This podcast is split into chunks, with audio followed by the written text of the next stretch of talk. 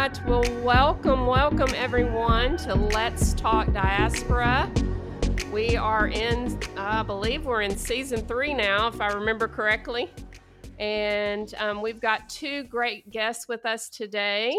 Um, I wish you could see their faces. We've got a long beard, Steve Moses, with us today. And um, as Jason um, went earlier, told us he's really young with his young baby face. Jason Adams Brown is with us. so um, just want you to get ready to hear about trauma care um, in the diaspora. So welcome, guys. We're glad to have you. Thanks. Glad to be here. Thanks, Rebecca and Bud. Good to be here. Yeah, so great to have you guys on talking about an important topic and um, I just have a question maybe to kick us off and and we are talking about trauma care, trauma informed care, trauma healing. Maybe the first place to start, and this is just helpful for me, is maybe just defining what your preferred term is. And is there is there differences in the terms? And how would you define what we're going to be talking about? So we're just jumping right in, but um, I think for me personally, and hopefully our listeners, that that's a good starting point for us just to just to hear about that. And then we'll give you guys an opportunity to introduce yourselves. Go ahead, Steve. Yeah, I think that um, in different contexts, I use that words, those words differently. So trauma healing, trauma informed, uh, and then even use the word trauma. And then, um, so when I think about uh, the words I like to use, actually are more trauma sensitive. So I use that often. And what I mean more about that is being trauma informed is we can have all that information and you can be trained and equipped and understand trauma, but are you actually being sensitive and actually implementing what you've actually learned? And so then that backs up to what do we mean by the word trauma? And there's a little bit longer there about the word trauma, but to answer your question directly, trauma sensitive is what I, I lean toward. Great. Uh, Jason, anything you would want to add? Yeah, no, I think some st- stuff will come up later in the in the conversation as well around different wordings that we use at times. But yeah, the main thing I, I would have highlighted is the same Steve did around trauma sensitive. So which I love when you say that. I hear the word listening, a lot of listening, a lot of being there and really listening and learning. So I'm excited to hear kind of all that is involved. Well, guys, can you tell us? Um, maybe Jason, you can start for us. Let us know how did you get involved in this trauma sensitive subject? Yeah, um, I think it. You know, it started even when I was overseas uh, my wife and I, before we ever had kids, you know, we had them on, on when we are overseas, but we moved to the province of Aceh, Indonesia, where they were having a civil war. Um, and then five years into our time there, the tsunami in 2004 happened as well. And so, in kind of ministering and and living along this province, recognizing the massive impact that um, multiple major traumas that happen and how it impacts the people that you're trying to love and share with and have community with. Um, and so I began to really, uh, I actually started to get an MFT degree, thinking I wanted to gain some extra skills on this to be able to use for ministry. Um, and then at uh, in 2009, we transitioned to a new role in Singapore and there I was doing um, a lot of work related to different um, Muslims that had come to be followers of Jesus, and then recognizing the impact that, that trauma had on them as well, whether it was major persecution from their family or the community, or just that incredible shift from feeling like they're all alone and that kind of trauma, and recognizing man, sometimes I'm doing this so quickly. I'm I'm, I'm wanting to have this impact, and I'm wanting to see church planting movements. I'm wanting to see this. I'm wanting to see that, and recognizing that at times I was really not dealing deeply with some of the issues that they were needing.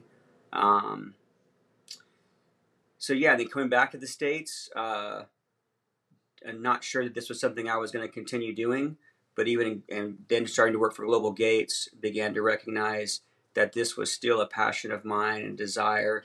I have a high capacity to sit with people in pain and suffering, and um, and listening to them and bearing witness to their story, and so that's kind of a, my story of getting to trauma care at this point. You know, my story, I've worked with um, Muslim peoples for about 27 years now. And at one point, after moving back from living in North Africa and the Middle East, I um, became the director of a refugee resettlement agency. And so I was helping bring in immigrants and refugees to the United States. And someone came to me and said, How are you caring for their emotional and psychological care and health? And I remember thinking, We're not like at all, like zero. Like, um, there's nowhere the at that time the the United States, our government didn't have a box for that. It was help them with social services and getting a job and housing and kids in school and all those kind of things. And someone said, I think you need to think about caring for that. And I remember thinking, I don't have time. I just don't have time. Uh, there's there's no way. And they and then I realized I really need to think about this more. And then I Googled like literally like trauma and refugees and I get like 2 million sites. And I was like, where do I land this plane? And someone came to me and said, I think you should think about this particular training um, that I started with, mainly because it was in like 100 languages already. It was in 100 different countries. And so I was like, okay, this is this is helping me because I don't need to figure out how to do translation work and do all that kind of stuff. And also it was taking basic mental health principles and taking the Bible. So all those things, I was like, oh, this is, you know, not just only psychosocial things, and it's not only just uh, just read the Bible and life's going to be better kind of thing, because we want to have both of that. So that's how I got involved. And then as I went further in that, my wife and I realized that, you know, trauma doesn't play favorites. Surprise, surprise, friends it doesn't target the rich or the poor, the young or the old, men or women or children or this religious group or that religious group. It that actually we're all been affected by trauma. And so then it just made this more even radical shift for our family to be like, okay, this is taking on not just I want to get trained and equipped to help quote those people. It affects all of us. As you mentioned the word trauma, what how do you define trauma? What I mean, as we think about different trauma aspects, what would that look like? Yeah. So when I hear the word trauma, people often are like, usually think, I don't have any trauma because I'm not like, and they'll compare to something else, or they'll think I have so much trauma, you know, no one can help me. So often I tell people, um, ask those questions about do you have any pain, loss, or suffering in your life? And usually people are like, yes, because we all have pain, loss, and suffering. So thinking about that, another way I think about like what trauma is, is um, that when you suffer alone, okay, that can lead to trauma. So when you feel like you're alone and whatever that suffering you have, it can lead to trauma another way of looking at it is that trauma is often not so much about an event or even a series of events it's about our perception of what happened in that event. And so that often shapes some things when we think about trauma. And then i think the last thing i would say um, and then jason can add to this as well is i think there's a understanding of what we mean by trauma a's and trauma b's. Most of the time when we use the word trauma we're thinking of trauma b's meaning B, think about bad things happen to us. And people say, well, I don't have any trauma because I haven't had any really, quote, bad things happen to me. I haven't been in war. I haven't been abused. There hasn't been any kind of those kind of things in my life. But there is another kind of trauma, and that's trauma A. That's absence of things, right? Um, when you were being raised, did people view you and enjoy being with you and they just liked being there were you able to be in a position of just receiving the, the absence of things there. So trauma a's and trauma b's that helps us also understand trauma in different ways. So we are the let's talk diaspora podcast. It's very applicable. You are working you know with a resettlement agency. Many people that come to the us come that route. And and, and maybe this is um a question that doesn't have a scientific or a research driven answer but just from your experience like what what number of people coming in the diaspora have experienced either one trauma a or trauma b? Like are, are we talking hey is 40% 90% 100% what what is in your opinion what does that look like? Well i'm going to give you more than my opinion. How about that? I'll, I'll give you some even some data points here to help with that. Um, I will say this that um, Dr. Diane Langberg, who has done a lot of research about pain, loss, suffering, trauma, I mean, she's credited for saying that trauma is perhaps the greatest mission field in the 21st century. It's probably the greatest mission field in every mm-hmm. century, to be honest with you, but we'll just say the 21st century. So when you look at the the National Council of the mm-hmm. of the National Council of Behavioral Health says that 70% of adults in the U.S. have experienced some type of traumatic event in their lifetime. Okay, that's that's people in the United States, adults, seventy percent. Okay, so then you go to the diaspora like you're talking about, and this comes from a book called Seeking Refuge, and it was written when the Syrian crisis was kind of going on several years ago. So it's some data points from then, and their research showed that 39% of refugees have PTSD, post traumatic stress disorder, versus 1% of the general population, right? I mean, think about that almost a 40% increase um, of people that are coming from a refugee background have PTSD versus the general population. So there's a few data points there of thinking about who's coming here. But yeah, they the, uh, another way, even when Steve was talking earlier around defining trauma, um, some talking about it in terms of um, things that you didn't receive, right? And so if you think about childhood, there's six key things that every child needs from their parents. Um, and I'm not going to remember all six off the top of my head. My memory's not as good as Steve's, but you know, there are examples like uh, were your parents able to deal with your difficult emotions, even your big ones? Um, were your parents attuned to your emotions and your needs? Um, could your parents tell when you were in distress and would try to comfort you? Those types of things. Well, I'm not saying that to put a value statement on everybody's parenting, but I think for almost all of us, we'd say uh, there were times where we did not receive that, and it's at different levels in terms of the impact on our lives. Um, it's one of the things I you know I tell my kids, hey, we're we're gonna save some funds for uh, your college and future therapy because I know there's ways that we've caused harm unintentionally at times, and I always want you to let me know that and come and be honest with me. And um, so it's not about being perfect parents, but there's many times just the stresses of our own lives, we're not able to be attuned. We can't deal with the big emotions of our kids and those types of things and that can cause trauma for a child that can later develop even into some things into adulthood. That's very helpful um, so a preface this is the let's talk diaspora podcast and typically our conversations are related around uh, you know sharing the gospel disciple making and and and those types of topics and it's not to the neglect of the health of the disciple, right? So it's like we we want disciples to reproduce that are worth reproducing. So I think this is a really important topic in that. But how can you help us think through how tr- trauma sensitive, uh, how we can be trans? How let me start that again. Can you help us think through how being trauma sensitive helps people come to Christ and grow in the relationship with Christ?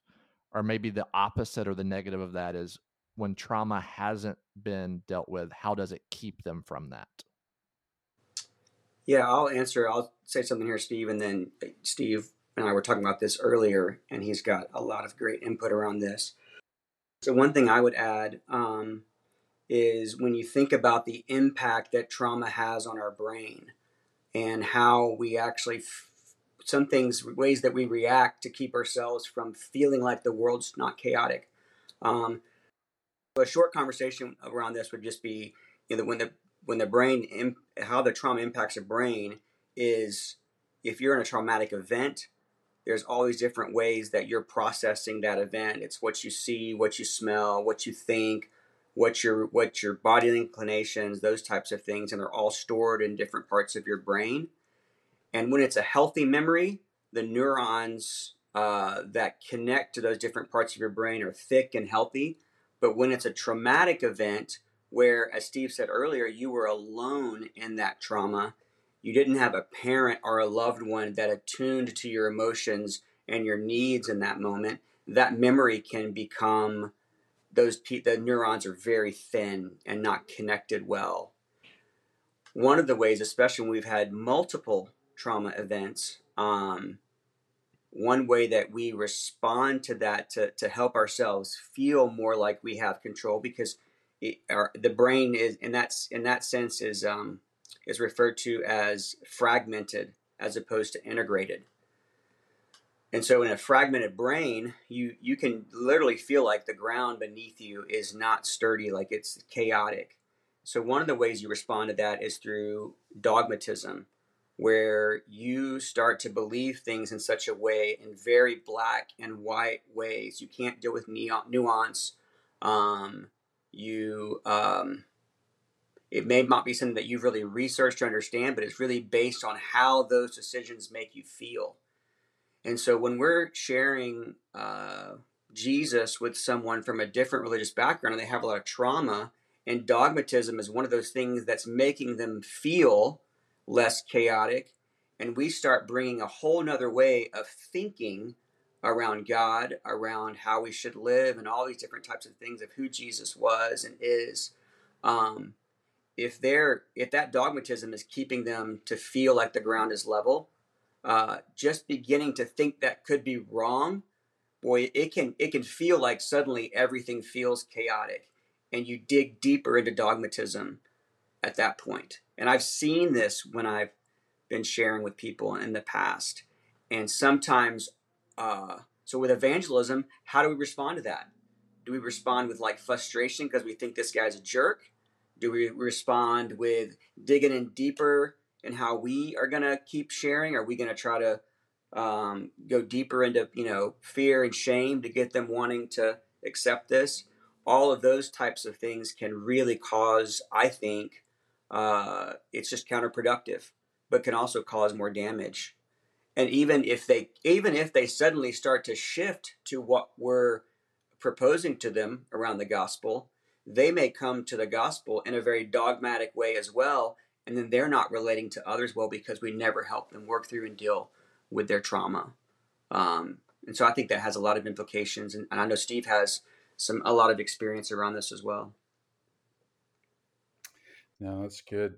Thanks for sharing those things, um, Jason. Those are those are helpful. You know, when I think about how does being trauma sensitive and understanding trauma affect um, evangelism, disciple making, the very first thing that comes to mind is um, several of Muslim background believers that I know from various contexts have told me, even said, Steve, you have to go tell your friends in the West this, what I'm about to tell you. They said, you cannot have disciple making without trauma healing.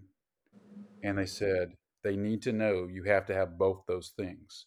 And so what they mean by that is there's people that maybe know how to present the gospel, but then then through that people start sharing some of their pain, loss, and suffering, and people don't know what to do with that, right? So, for example, someone was telling me about this where people are crossing over the border of the United States, uh, the southern border, and a woman had just lost her baby, but there were people there that were prepared to give out Bibles, right? But they didn't know how to comfort this woman that had just lost her child, but they knew how to give out a Bible and give some kind of presentation. Well, that woman needed more than just that Bible to read in that moment. She needed some care. So part of that is what we're learning is to actually validate with people and comfort them before we start trying to give them that. But if not, it just becomes this transaction of things. And so part of that is learning to ask questions with them. And so there's also a presupposition that we're assuming when we're presenting things, we're saying that God is good. Their perception may be different. Uh, you're telling me God's good? Well, then why did my child just pass away? Why am I separated from my family? Why have I been, been abused? Why are these things happening to me? If God is merciful, is God, if, if He is loving, why is there all this suffering happening in my life? How do we answer those kind of questions? Because then, if we're not careful, we want people to actually bond with God the way we're sharing with Him not out of even fear, not a fear bonding, but a love, joy filled bonding of knowing those things. I think another thing I think about is the way you're presenting to people. People have different maturity levels, emotional and psychological, and, and not just like, oh, they're at a certain age of maturity, but they actually have different emotional maturity levels. And the way I present something, if I have it packaged for a certain thing, the way I share with someone that maybe has more of that emotional development of something that's at a different level than someone that's at a, at a higher level, then you got to change those maturity kind of things.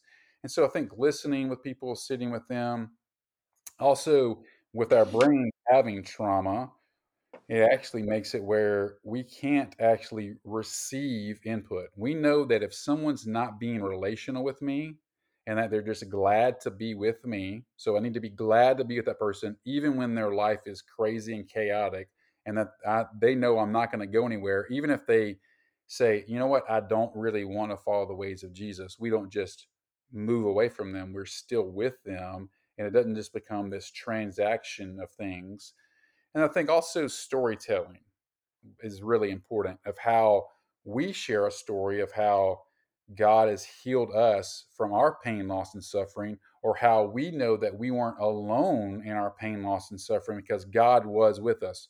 We know that God's with us. We say that as followers of Jesus, but how do we communicate? Even in my hard times in my life, He was with me, and I actually, He was with them, even in their hard things. So I think that changes some things. And then the last thing that I'm thinking about is this quote from a woman named Kathleen O'Connor. She does a lot of writing about lamenting and different things. And she has this quote that I think is really important for us that are working in cross cultural settings. She says, Discounting our own pain is a sure sign that we cannot be a reverent witness to the pain of others. So I'll say that again that if we discount our own pain, it's a sure sign that we cannot be a reverent witness to the pain of others. So we actually have to acknowledge that we have also experienced pain, loss, and suffering. But how do we talk about that we're a people that have suffered well, right? So we, as followers of Jesus, we should be known as people that have suffered well. And so we're showing people that um, here's how we've suffered well. We're not saying we don't suffer. We're actually saying we do suffer, but we know how to suffer well because He's actually with us in all those things. I think all those things right there affect how we do evangelism and disciple making. Which one of the things I'm hearing is that we need to be trauma sensitive in our discipleship at all times, not one or the other, mm-hmm. evangelism mm-hmm. or trauma sensitive. We need to be both. So when you start building a relationship with someone, what does that look like? um, as you begin to build a relationship with them? What kind of questions are you asking, or how are you getting to know them? Um, to to, I mean, I assume you would need to hear a little more of their story of their trauma, and you don't just go say, "I know you've had trauma. Tell me about it." I mean, what does that look like on a practical basis?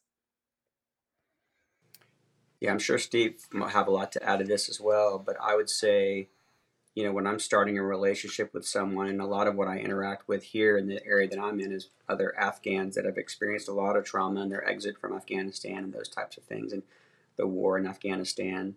Um, so often it's I, I'm not saying hey, tell me about your trauma, or even leading into that. But I am trying to make sure they know I'm a person that's safe, a person that cares for them, a person that's patient when they're sharing, that is not trying to use them in any way, or like as Steve said several times, that this is some transactional thing that I'm trying to do, but I'm actually caring for that person.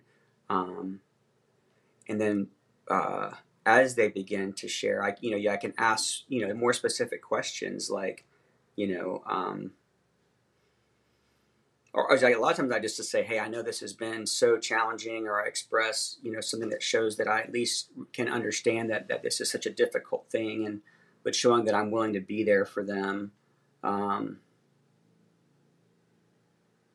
and when they start to ask things, I can say, "Hey, I, you know, tell me more about that if you're comfortable. No pressure if you don't want to share. Um, but giving on that space to be an attuned listener and being aware. And when you are watching them and you're watching their body and you're watching their face and you're seeing that, um, many times I'm saying a statement along the lines of, "Wow, I, I know there's so much I don't understand, but when I hear you share that with me, it helps me understand so much more." I think as Americans, there's something in American culture, I think, where we believe that if I let a person know, oh, I know exactly where you're coming from, or you, we want to show that like we understand so much about their culture to where it shuts a person down from actually communicating things. But if we let them be the expert and not feel like we've got to show our expertise, because that makes us feel like, hey, I'm a trusted person. I know all these things about your background, your experience, and all that that actually doesn't help people communicate and go deeper into that. It instead makes them think, ah, they know, so what's the point of talking about it? And so that phrase of saying, wow, I just, you know, I, I did, I can't understand that without you sharing more. And I, every time I hear you talking about this, it helps me understand more. And I'm so sorry for what, what you've experienced. Um, but leading into it that way, as opposed to coming across with, I know all, all these things. Mm-hmm. Yeah, you know, one of the things that is, I think, really important is people knowing that you actually enjoy being with them. When we recognize when someone wants to be with us and they want to move on, I do think we talk a lot about we need to build trust before we can before they'll share with us. I'll just be honest with you. I think that's a little bit of a misnomer.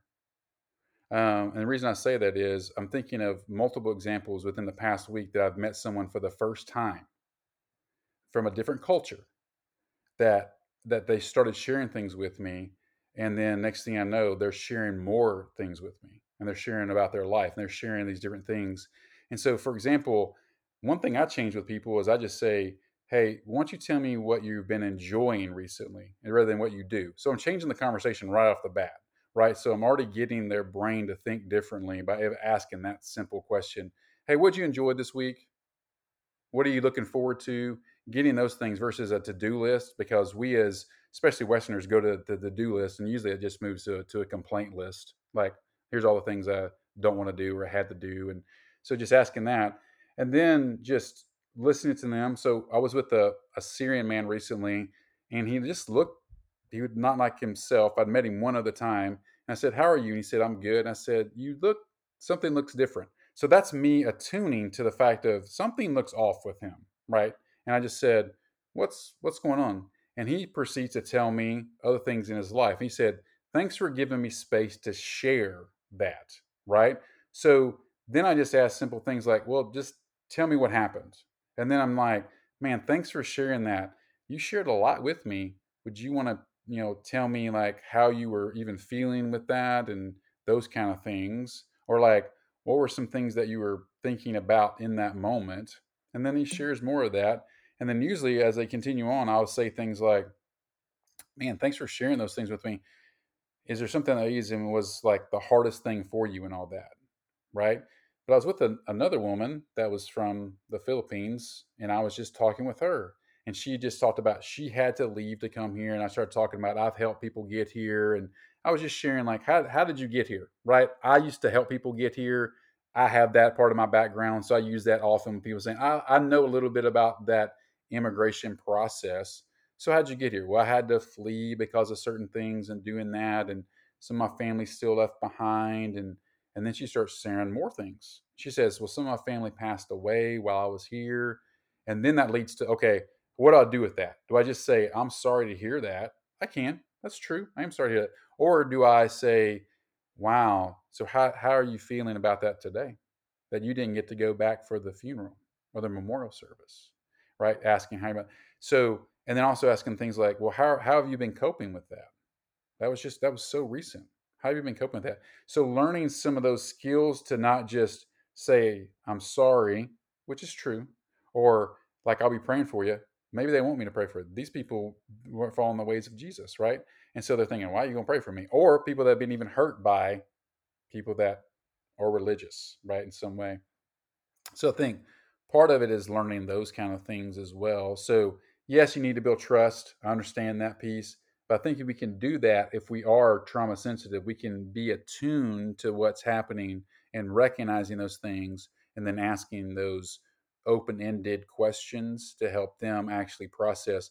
Because you said this about being a good listener, and I, I, totally agree with that. I think it is about being a good listener, but it's also being a good listener that's asking questions for them to process, not just for me to get answers right? So I can have more data points on them and like so do they feel like I'm you know do, am I filling out a report on them and interrogating them or actually am I inquisitive about their lives? And people know the difference in that. Like I'm not going back and filling out a report being like here here's all the things I'm telling you about Bud. Bud's like dude that doesn't feel welcoming, right? But am I enjoying listening to them and talking with them? And then that's what's going to change them. Me being calm, me being non anxious, me listening to them, me saying I can actually have the capacity to actually hear really hard things about your life and I'm not going to run away from that. That that is really powerful for people to experience that. Well, it's powerful because you I think as you say that, I think about how you're taking the whole conversation off of what you want or you, but really focusing in on them and helping them process and them, you know, prayerfully heal um, in a lot of different ways, prayerfully all the way to spiritually, but, you know, beginning with some of that emotional um, healing as well. Can you tell us if somebody wanted to learn more about how to get involved or where to get started? Can y'all give us some resources or um, places to start learning or learning more? Yeah, I'll hit you with three things here, and you can go to these things, and then we'll make sure that you get this. One is called, uh, I would go to crisiscareinternational.org and look at that. There'll be at times listings of different trainings to get involved there. So crisiscareinternational.org. Another is I'd go to traumahealingbasics.org. There's like one minute videos, what's trauma, or like there's different things about like these questions we're talking about. What questions you ask? It asks things of like, how do you become a really good listener? And then uh, the other thing is, feel free to, to reach out to me personally. I'm, you can gladly email me. Um, and that's uh, Moses, my last name, M O S E S, musings, M U S I N G S, at gmail.com. Those three things right there. Feel free to look at those websites or you can email me directly. I'm glad to help in any way. Same here. Do you guys do show notes? Yeah, yes, so just obviously add add my email. I'm happy to answer any questions or if people want to reach out, share more. This is an interesting conversation. Every time I'm with Steve Moses or or, or you, Jason, I, I often recognize my my lack of sensitivity in this area. So this has been an encouraging conversation for me.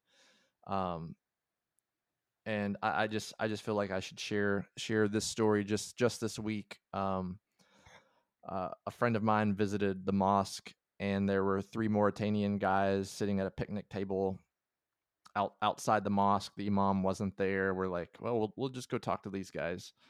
And Mauritanians have been been coming through the southern border pretty readily. Um, they had come across in Tijuana flew to New York City, and now they're in Texas. They've only been here five days, and they're just basically going mosque to mosque looking for help. And uh, in in my you know inefficient but like desirable way, we just sat with them and and heard about their journey for over an hour. And Mm. in that, we had the opportunity to share some truth with them. We had conversations because it's in, inevitable that it, it comes up. But that only happened because I had uh, allocated time to spend time with the imam and he wasn't there. And so, just from a very type A personality person who desires to grow in this, you have to have margin in your in your schedule. You you can't be i'm speaking to myself but i'm assuming there's people like me that's listening you can't continually be driven to the next thing because then people will feel like you have an agenda that you're a project. And i'm not putting blame on anything but i'm i'm a i'm the result of our culture. And changing culture is is challenging but what it becomes is change happens whenever you see that the benefit is greater than the pain it causes you to change. And the pain for me to change really isn't that much. I just have to see the benefit. And so for those listening i just want to encourage you to consider the benefit that you would be able to have eternally but also on a very personal level by by growing in these ways. So I felt like I needed to share that just because I'm I'm growing. You're listening. This may be new to you. Um, it's it's a journey, and I'm just so grateful to have people like Steve and Jason uh, to help us along the way. Uh, one thing we do want to do is we want to pray for you two guys as as we go, and so uh, not always do we do this with with our podcast and our listeners but we we want our listeners even to pause and pray for you guys because what you're doing is important. And there there are people who will try to tell you oh you can invest your time in another way and just so grateful that you've made this commitment to this because it's because it's needed. Um let me pray. Father god thank you for jason. God thank you for steve. Lord we just pray that they would hear your voice like in nehemiah whenever you told him uh, whenever we see that uh, Nehemiah said, I'm doing a good work. Why should I come down and the work stop to meet with you? Lord, help these brothers see that they are doing a good work.